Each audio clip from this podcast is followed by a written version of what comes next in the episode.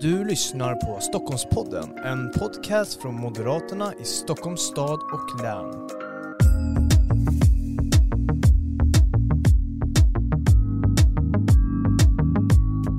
Varmt välkommen till eh, Stockholmspoddens specialavsnitt där vi pratar med våra listettor här i Stockholmsregionen och idag ska vi bege oss till Upplands-Bro kommun där listettan är Fredrik Kjos, det är också KSO eller var KSO under den här mandatperioden. Varmt välkommen hit. Tack så mycket. Hur, eh, ja, men hur går tankarna just nu? Vi, är snart val här, eh, 11 september närmar sig ännu mer. Hur tänker du kring valet om vi bara ska prata lite kort om just Mm. det? Ja, men det är ett viktigt val. Ett viktigt val för Sverige men också ett viktigt val för oss i Upplandsbro. Mm. Vi har så länge haft eh, pendlande majoriteter eller pendlande styren i kommunen. Från att tidigare bara varit röda styren bakåt i tiden. Eh, Och nu ser vi att det nog inte är så självklart att det blir pendlande styre. Så Mm. det här valet är viktigt. Eh, Både för Sverige såklart. Efter så många år, förlorade år med, med Socialdemokraterna vid makten. Men också i Upplandsbro att vi faktiskt kan behålla makten och styret Mm. ytterligare en period. Mm, mm. Upplandsbro behöver det. Mm. Ja, verkligen. Eh, Alla kommuner behöver moderater som styr. Punkt slut på det.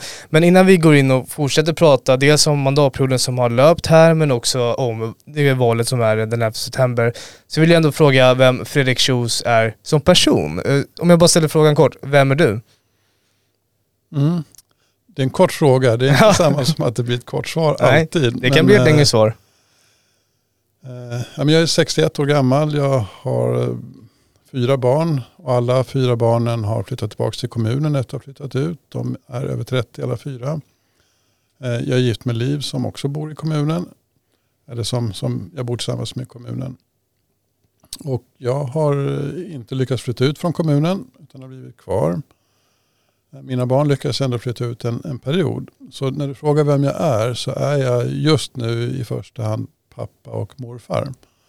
Jag har fyra barnbarn och det är fantastiskt roligt. Och de får alltså möjlighet att växa upp i Upplandsbro där jag växte upp. Mm. Så, så någonstans så är det lätt att etikettera och det gör vi väl jag också allt som oftast i form av vad för utbildning, vad vi har jobbat med, allt det där. Men, men eh, jag vill nog säga att jag i första hand är pappa och morfar och det är också därför jag är politiker. För att det spelar roll för mig hur Upplandsbro utvecklas. Mm, mm. Precis, och vi ska komma in lite senare på utvecklingen av kommunen. Eh, men du skulle vilja säga att ditt kanske engagemang just för ja, men det politiska ändå bottnar i att du är då pappa och morfar. Ja, men I mångt och mycket. Sen har jag haft ett samhällsengagemang sen, eh, sen alltid höll jag på att säga. Jag satt i fullmäktige under 80-talet för Moderaterna. Då som kan man kalla det ung och lovande. Det är ett tag sedan som sagt. Sen fick vi två tvillingpar, ett 88 och ett 90 och då var det inte riktigt läge att fortsätta med fritidspolitik som det var för min del då. Parallellt med, med att jag först pluggade och sen gjorde karriär. Eh, Och den har jag gjort in i Stockholm Mm. men bott kvar i Upplandsbro. Så att engagemanget har funnits från början. Sen har det engagemanget, samhällsengagemanget följt mina barn och barnbarn. Eh, Och när de valde att flytta tillbaks, mina barn, till eh, Upplandsbro så spelade det helt plötsligt större roll för mig att engagera mig mer aktivt Mm. i, i att faktiskt skapa, eller vara med och skapa ett Upplandsbro som, som kan bli så mycket mer än vi har sett åren tillbaka i tiden. Eh, Så mitt engagemang är kopplat till att mina barn och barnbarn faktiskt väljer att finnas i kommunen. Mm. Då spelar det stor roll för mig. Mm. Men samhällsengagemanget har jag alltid haft. Mm. Ja men precis så. Och om du skulle vilja kanske beskriva Upplandsbro som kommun då. Du har ju bott där, du är uppväxt där, nu växer din, dina barnbarn där och dina barn bor där, de är uppväxta där också. Eh, hur skulle du vilja beskriva kommunen? Ja, det är en fantastiskt vacker kommun. Vi är en ö. Vi har 13 mil stränder, bara fastlandsstränder, om man kan kalla det, på, på huvudön. Vi hänger ihop med Håbo kommun. Då blir det en ö. Eh, Sen har vi ett antal sjöar, vi har ett antal öar. Så totala stranden eller, eller vattenkontakten för oss i Upplandsbro är makalöst stor. Så vi är en, vi är en Mälarpärla. Och vi har oerhört mycket rikt kulturlandskap. Vi har historiskt landskap som är fantastiskt. Allt från Biskop Brask till, eh, ja, till ett antal andra saker. Det tar tyvärr resten av den här dagen som vi har på oss nu om jag ska beskriva det som mm. finns att se och uppleva på Upplandsbro. Mm. Eh, men naturen eh, går inte, att, går inte att undvika att också nämna. Upplandsbro är oerhört vacker. Eh, och det finns också oerhört mycket att göra i Upplandsbro. Allt ifrån vandringar till att spela golf på världsklassanläggningar till att se på världsklass galopp. Eh, så det ena efter det andra finns runt knuten. Eh, och Upplandsbro fortsätter att utvecklas, inte minst vad gäller lokalt näringsliv och besöksnäring. Upplandsbro är fantastiskt, det är en pärla. Mm, mm. Det är en pärla kort och gott. Mm. Ja, ja, mycket intressant. Men vi ska nu prata kanske lite mer politik. Eh, så har ni ju då styrt här i, i kommunen under mandatperioden 2018 till då 2022. Eh, fyra år. Vi ska komma in lite på mandatperioden snart men jag vill ändå stanna kvar kanske vid valet 2018. Eh, om du ska blicka tillbaks på det valet, då gick det ju bra. Och varför gick det mm. bra? Ja, men det blir min analys som, som, som då blir vad jag tror mm. Eh, var, var lyckosamt för oss. Det var det att vi lyckades, eller vi såg helt enkelt de eh, samhällsutmaningar eller samhällsproblem som Upplandsbro stod inför. Eh, och vi valde att också lyfta fram möjligheter att både fokusera och hitta lösningar på de samhällsproblemen. Jag tror att det spelar stor roll. Istället för att försöka relativisera eller försöka ja, bortförklara de problembilder som, som fanns ute i Upplandsbro och till del finns kvar fortfarande. Så valde vi att se dem och faktiskt också aktivt komma med förslag på åtgärder som vi sedan har genomfört också. Mm. Så jag tror att det var en av nycklarna. Mm. Om du ska ta med dig kanske några lärdomar eller erfarenheter in till 22 då? då?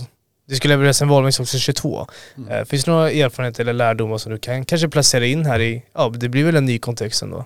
Ja, ja men självklart så blir den lärdomen som, eh, som jag nyss drog ifrån mm. valet 2018. Det är min tro att det var det som var lyckosamt.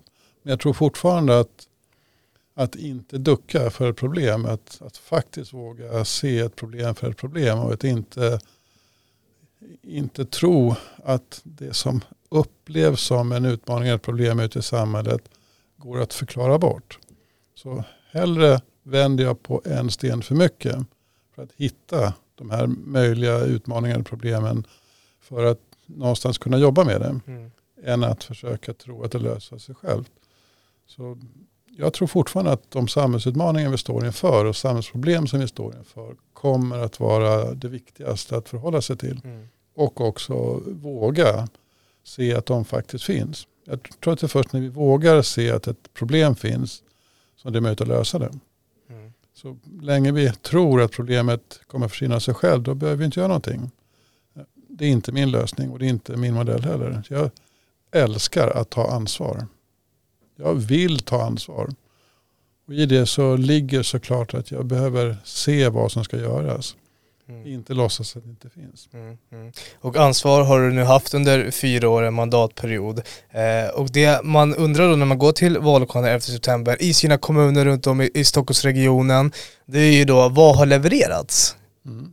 Vad har levererats utav eh, den här mandatperiodens ledning då, då? Och eh, det är ju du här i Upplandsbro. Om du skulle vilja kanske bara lyfta två saker, de viktigaste sakerna under mandatperioden som du anser har levererats. Mm. Ja men det är ju tufft när du ställer bara mm den förväntan att bara två saker ja. ska lyftas upp. Ta tre då, och det blir lättare. mm. ja, men, eh, någon, någonting som vi pekade på väldigt tydligt då, som, eh, som inte var unikt för oss men unikt i vår kommun att, att vi vågade peka på att det fanns ett problem med otrygghet som ju upplevdes i, ute i samhället, framförallt i de delar som vad poliserna klassar som utsatta områden. Alltså där kriminella har en för stor påverkan på vardagen för de som bor och verkar där. Eh, så, så trygghetsfrågor eller social hållbarhet som, eh, som vi ibland brukar kalla det också, det har, det har vi jobbat oerhört mycket med och det har vi gjort strukturerat. Eh, från att ha brandkårsutryckningar tidigare och också ett försök under tidigare mandatperioder att både relativisera och också förklara att folk som upplever just upplever otrygghet har fel. Eh, att det inte finns någon upplevd otrygghet så har vi valt att jobba med ett strukturerat sätt mot, mot att skapa tryggare Upplandsbro. Allt ifrån att ha tagit breda strategier eh, till att eh, i den delen av kommunen, vi har två tätorter i Bro som, som har de utsatta områdena, två gamla miljonprogramsområden, så har vi gått in med ett omfattande reformprogram som vi kallar Omdaning Bro. Eh, där vi gjort gediget förarbete och det har rullat på. Det har både hårdvara och mjukvara. Vi förändrar samhället i grunden till att bli en, en ort med småstadskänsla. Det småskaliga ska dominera, naturnära. Allt det som skapar någon form av både närhet till naturen men känsla av att, av att faktiskt finnas i en miljö som är positiv. Vi vill jobba bort förorten och förortscentret och förortskänslan som, som har skapat det som vi faktiskt upplever som otryggt idag. Det är den fysiska delen. Samtidigt så har vi gått med mjukvara där vi har dragit igång ett, ett flertal olika projekt för att skapa ett tryggare och mera sammanhängande bro. Eh, och det, det är massor. Eh, det finns att läsa oerhört mycket om omdaning bro för den som är intresserad. Det går också att fråga mig när vi ses ute på stan. Det finns för mycket att berätta för att jag ska ta den mm. tiden här och nu. Men det har varit en, en, central och kommer fortsatt, tror jag, vara en central fråga framåt. Vi kommer inte släppa taget om de här delarna. Och det här har varit, det är en total samhällsomdaning där vi inte duckar för att göra de förändringar som behövs. Viktigt, framförallt för de som bor i de här områdena, att kunna känna att de som växer upp, deras barn och kanske barnbarn som växer upp i de här områdena får en schysstare chans att få en bra start i livet och ta sig vidare från den plattformen till, till en bra plats i livet. Mm. Än vad man har haft tidigare. Så man kan inte nog, tycker jag, trycka på att det viktiga är faktiskt vart vi är på väg, inte var vi kommer ifrån. Och för att den resan ska vara möjlig så måste vi skapa ett tryggare bro och tryggare Upplandsbro. Det kommer fortsätta. Mm, mm.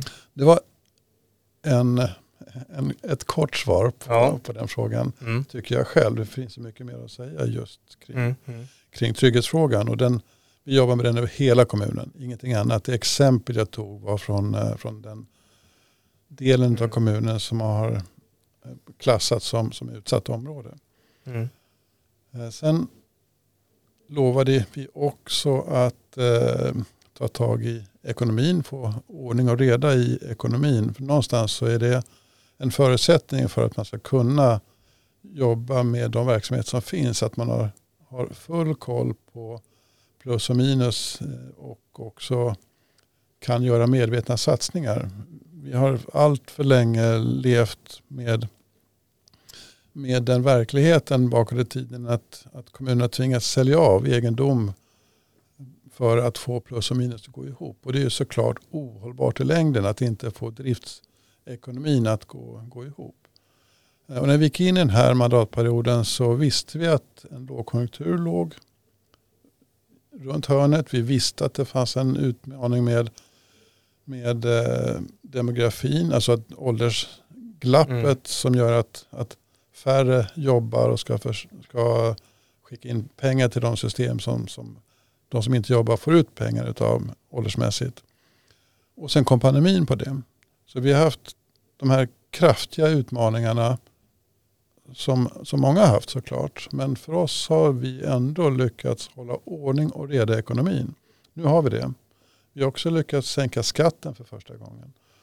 Eh, och med det sagt, vi har ordning och reda i ekonomin. Vi har sänkt skatten för första gången så ser vi ändå i de mätningar som görs att kvaliteten på våra verksamheter och det är upplevelser som eh, de som använder våra tjänster och de som faktiskt mäter kvalitet eh, ger oss eh, inte bara indikation utan faktiska siffror på så har den ökat.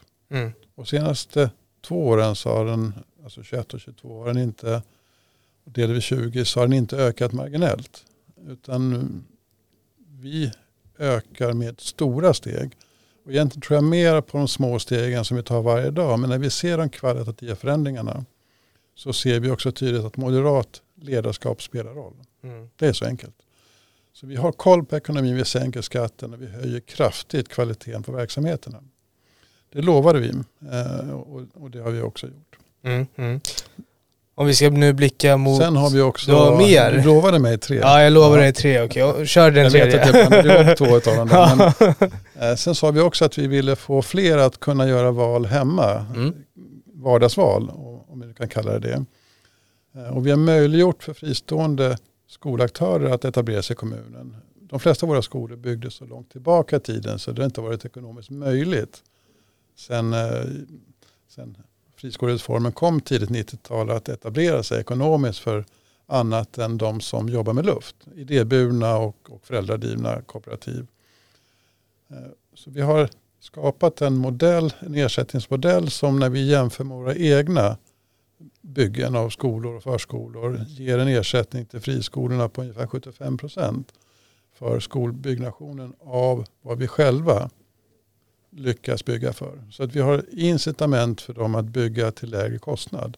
De får alltså inte täckt över den delen. Det klarar de. Det borde vi kunna lära av i förlängningen, det var en mm. parentes. Så vi har möjliggjort för fler att kunna välja attraktiva skolor. Och den ena attraktiva skolan efter den andra är på väg in. Det är oerhört positivt. Sen har vi infört en kulturcheck för alla ungdomar. Vi har i alla år haft köer till kulturskolan. Eh, och där har kulturskolan fått stå och peka helt enkelt. Du får vara med, du får inte vara med. Och det urvalet har man gjort varje år och pekat finger åt de som inte har kunnat få plats helt enkelt. Nu kan alla välja det de vill. Mm. Valfrihet. Valfrihet, precis. Mm. Mm. Det är valfrihet i vardagen. Och den här valfriheten som så många säger sig stå upp för av våra partier. Den är inte självklar. Utan möjligheten för var och en att göra val vid köksbordet den måste vi slåss för varje dag. Mm. Det tänker jag göra. Jag är beredd att göra mycket för att de som faktiskt vill skapa sina möjligheter och sina val i livet ska få göra det. Mm. Mm. Det är inte jag som ska göra de valen åt, åt var och en, det måste var och en göra själv. Mm. mm. Jag håller helt med Fredrik. Och om nu vi ska kolla mot valet 2022 då ska ni också leverera valvinst, Upplandsbro ska fortsätta i den positiva kurvan att utvecklas. Eh, och jag tänker bara nu 2022, om man ska Ja, man kan, det väldigt, finns ju väldigt mycket att prata om 2022, men vi ska hinna med det nu under den här korta perioden som det ändå är i förhållande till vad vi ska prata om. Eh, så vill jag ändå kanske slänga ut frågan, om nu jag var en, eh, om jag nu bodde i Upplandsbro, var invånare där, eh, var, varför är Moderaterna det självklaraste valet för mig? Varför? Ja, men egentligen nu sa du inte många anledningar jag fick räkna upp där. Mm. Men, eh, men en oerhört viktig anledning tycker jag det är att vi kommer fortsätta se samhällsproblemen och, och jobba aktivt och ha fokus på att hitta lösningar på dem. Eh, vi tänker inte gömma undan eller relativisera några samhällsproblem överhuvudtaget. Finns det någonting vi inte gör tillräckligt bra så välkomnar jag att våra kommunmedborgare faktiskt talar om det. Och då kan vi göra någonting åt det istället. Jag tänker inte ducka för något samhällsproblem överhuvudtaget. Eh, sen är det egentligen, eh, tycker jag, en oerhört viktig fråga utöver det jag sa att vi har gjort den här mandatperioden. Vi har, vi har fortsatt utveckla valfriheten, vi har, har koll på ekonomin, vi kommer fortsätta sänka skatten, vi kommer fortsätta jobba med trygghet.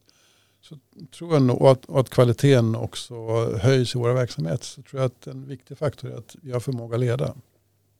Mm. Och politiskt ledarskap, inget självspelande piano. Det är oerhört viktigt för en kommuns utveckling att ha ett politiskt ledarskap som är modigt och vågar leda politiskt. Och det är nog en av de främsta anledningarna till att rösta på Moderaterna nu i höst. Politiskt ledarskap och förmågan att leda kommunen. Mm, mm. Och du skulle vilja måla upp kanske kontrasterna mellan vänstersidan Upplandsbro Eh, och eh, den borgerliga sidan då, då, Och sen om vi kanske ger oss in i sex månader efter valet, eh, hur blir utvecklingen? Om man skulle välja kanske ett vänsteralternativ före ett borgerligt alternativ. Om du skulle vilja måla upp de kontrasterna, för det är ändå ja, det man väljer emellan. Mm. Ja, men mångt och mycket så handlar det om lite det jag varit inne på tidigare, att vi har olika syn på hur man ska hantera trygghetsfrågor till exempel eh, vår lösning eller vår modell det är att faktiskt ta tag i problemen och se hur vi kan lösa dem istället för att tro att de löser sig själv. Det är en stor skillnad i, eh, förhållningssätt. Och, och där vi inte tänker relativisera, vilket man gör på vänstersidan. Vi tänker inte försöka övertala Upplandsbrobor att de inte är otrygga. Om de uttrycker att de är det. Så där finns en stor skillnad i hur vi faktiskt ser på och förhåller oss till människor. Jag tror att det är grundläggande. Den syn vi har på både människors förmåga och vilja att, eh, att faktiskt få tycka vad de vill och också kunna uttrycka det. Också i val. Eh, och där har vi nästa tydliga skiljelinje. Att, att, att det, går att, det går att uttrycka att man gärna vill ha valfrihet. Men vad som ligger i valfriheten är inte lika självklart. Och för oss är det självklart och för mig är det självklart att valfrihet är, det är var och ens möjlighet att göra val som påverkar egen vardag. Valfrihet är inte att jag ska tala om vilka val du har. Eller till och med göra valet åt dig. Eh, att du ska få välja mellan två kötträtter på äldreboendet. Utan du ska kunna göra fler val som faktiskt är dina val. Så någonstans så är synen på vad valfrihet är oerhört viktig och oerhört mm. central. Mm. Mm. Det kommer också vara en, vara en tydlig skillnad. Eh, sen vet vi sedan tidigare att, att eh, till och med under de mest kraftigt växande högkonjunkturella åren som vi hade under, under förra mandatperioden så låg sparbeting ute på verksamheterna. Det har vi inte haft den här mandatperioden. Trots att vi haft de ekonomiska utmaningarna så har vi inte haft sparbeting i någon verksamhet. Det hade man under hela förra mandatperioden trots att det fanns hur mycket pengar som helst varje år. Mm. Så den kommer också vara en skillnad som, som kommer att märkas ute i kommunerna. Man har ingen koll på ekonomin helt enkelt i den utsträckning som man borde ha. Mm. Mm. Och sen kommer man också se skillnad i förmågan att leda. Mm. Hur tänker du kring det här med att vinna väljarnas förtroende och tillit? Eh, för invånarna ska ju kunna lita också. Det kanske handlar om det att man, det man lovar håller man som ni också har gjort mm. i Upplandsbro. Hur tänker du kring det med tillit och förtroende? Ja, men det är en förtroendebransch, så är det ju. Jag är fullt ut medveten om att alla kommer inte tycka om och applådera den politik jag står för. Det är fine, men jag är fortfarande öppen för att ha ett samtal med alla när som helst.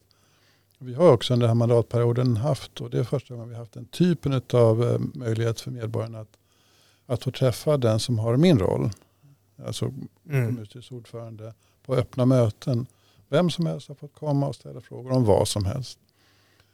Och många av de som kommer är oerhört nöjda med, med allt.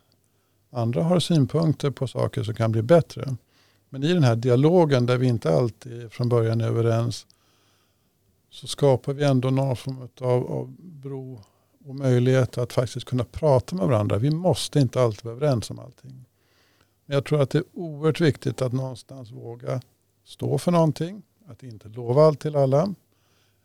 Istället hålla det man lovar. Men också våga uttrycka att det här står jag för. Mm. Jag kommer fortsätta både ha den öppenheten och viljan att ha en dialog med alla Upplandsbroare när som helst i veckan. Mm. Men jag kommer aldrig lova allt till alla. Mm. Det är andra som gör det, men jag tänker inte lova allt till alla. Men jag tänker hålla det jag lovar. Och jag tror att ett förtroende och tillit byggs mer på det sättet. För det den som lovar allt till alla kommer inte kunna hålla det. Mm. Det vet vi och det kommer vara så framåt också. Mm. Mm. Ja, men precis så. Och om vi ska, eller om du ska nu ska, ska få berätta om din vision med Upplandsbro. Visionen om vi säger 10, kanske 20 år, eh, när dina barnbarn växer upp. Eh, vart vill du att Upplandsbro ska vara då? För att man lägger ju ändå, politik tar ju tid och nu lägger man mm. ändå grunden för ja men hur Upplandsbro kommer vara om 10-20 år, det vet, det vet ju vi som, som sysslar med politik att det sker ju inte bara över en natt utan det här är ju framtidsbygget då, att rusta kommunen för framtiden. Men om du skulle vilja måla upp visionen, vart, vart vill du se att Upplandsbro är om 20 år när dina barnbarn växer upp? Mm. Ja, men det vi har pratat om hittills har mm. egentligen varit de samhällsproblem som finns nu och hur vi hanterar dem. Men vi har ju också en lång, längre horisont. Även i det sociala hållbarhetsarbetet som jag beskrev tidigare så har vi inte horisonten närmsta året. Utan där satte vi för, när jag satte den ramen för några år sedan och, och kallade om Danielbro så var horisonten 2030. Så vi har en längre horisont i allt arbete vi gör. Men det har jag inte pratat om så långt. Men om jag ska uttrycka hur visionen ser ut, hur Upplandsbro ser ut framåt i tiden. Så är det, så är det egentligen eh, samhällsbygge vi pratar. Hur ska samhället byggas? Någonstans så är det så lätt att bygga hus eller bostäder. Mm. Men det är inte det som är vår uppgift som, eh, som eh, tycker jag i alla fall som politiker. Utan det är faktiskt att få ett samhälle som hänger ihop. Och om 10 eller 20 år du mm. ja, det, du får att välja. det vara, eller 30 år då, ja. så hänger Upplandsbro ihop på ett helt annat sätt. Om Danielbro handlar om att bygga ihop bro till ett samhälle. Idag är det uppdelat i en massa olika samhällen. Mm. Alltså tydligt uppdelat och segregerat. Så Upplandsbro hänger ihop som samhälle. Då har vi fyllt i det här som är mellan, mellan husen och mellan bostadsområden. Ställen där människor kan mötas. Och där man faktiskt vill mötas och uppskattar att mötas. Och där man känner sina grannar och är engagerad i, i, i sitt samhälle på ett helt annat sätt än idag. Och vi jobbar med en massa olika saker för att det ska kunna bli så. Allt ifrån ett sätt att jobba med medborgardialoger till, till hur vi bygger eh, områden med bostäder kopplat till, eh, till samhällsutvecklingen. Eh, självklart så kommer fler ha möjlighet att, och också gjort, aktiva val vad gäller barnens skolgång. Och vi, vi kommer ha ännu bättre kommunala verksamheter också som någonstans kommer att behöva bencha sig mot, mot de som kommer in från annat håll. Eh, och den förmågan finns på, i de kommunala mm. verksamheterna idag. Så det kommer att bli väldigt, väldigt bra. Mm. Det har vi mm. sett på Kulturskolan nu som är de som blomstrar mest. Eh, det finns andra aktörer också men det är de som blomstrar. Vi kommer se likadant på andra aktörer. Mm. Så valfriheten har ökat. Vi kommer ha en betydligt lägre skatt än vi har idag. Vi kommer fortsätta ha koll på ekonomin och kvaliteten på verksamheten man går upp. Men, men det viktigaste är egentligen att vi kommer att ha ett samhälle som håller ihop. Så samhällsbygget är det jag lägger mest tid och energi på eh, just nu. Alltså var ska vi vara om 10, eh, 20 eller 30 år? Mm. Och det tycker jag också är det mest roliga. För det är samhället som någonstans, vi som bor i, bor i Upplandsbro som är samhället. Framförallt vi som bor där idag men också de som kommer till. Och då gäller det att vi har ett, det, som, det och de som kommer till tillför någonting för oss som redan finns här idag. Så, så samhällsbygget är det som kommer vara tydligast. Det är en fortsatt vacker plats med nära till natur. Det kommer vara en vackrare plats eh, också vad gäller nybyggnation. Vi har lagt ett förslag om att ta fram en gestaltningspolicy. Nu blir det begrepp. Mm. Men det är helt enkelt för att skapa riktlinjer för hur vi ska bygga vackrare. Mm. Mm. Alla, jag tror att de flesta har sett arkitektupproret där man lägger två olika byggnader mot varandra och konstaterar att man kan bygga vackert eller fult. Så vår gestaltningspolicy är för att vi ska bygga vackert helt enkelt. Mm, mm. Så, så, det är en vackrare kommun, det är vackrare bostadsområden eh, och det är ett samhälle som håller ihop. Mm, mm. Tack för eh, den eh, presentationen kanske om framtidens Upplandsbro. Eh, men Fredrik, vi ska strax ta och avrunda det här. och jag brukar alltid säga eller avrunda på det här sättet med, med er list 1 då, toppnamn som kommer hit att jag som nu är inne i vallokalen ska ta en moderat valsedel och då plötsligt så dyker du upp där. Det får man inte göra i verkligheten, på gott och ont så kanske. Men, men då dyker du upp där och säger vänta, jag ska bara säga några ord och då får du nu här en minut, eh, max en minut, eh, vad du skulle vilja säga till mig innan, eller beroende på vilket valsedel jag tar. Jag har inte valt den, utan jag är liksom blankt papper eh, och du har möjligheten att kanske göra mitt val lättare. Vad skulle du säga? Mm.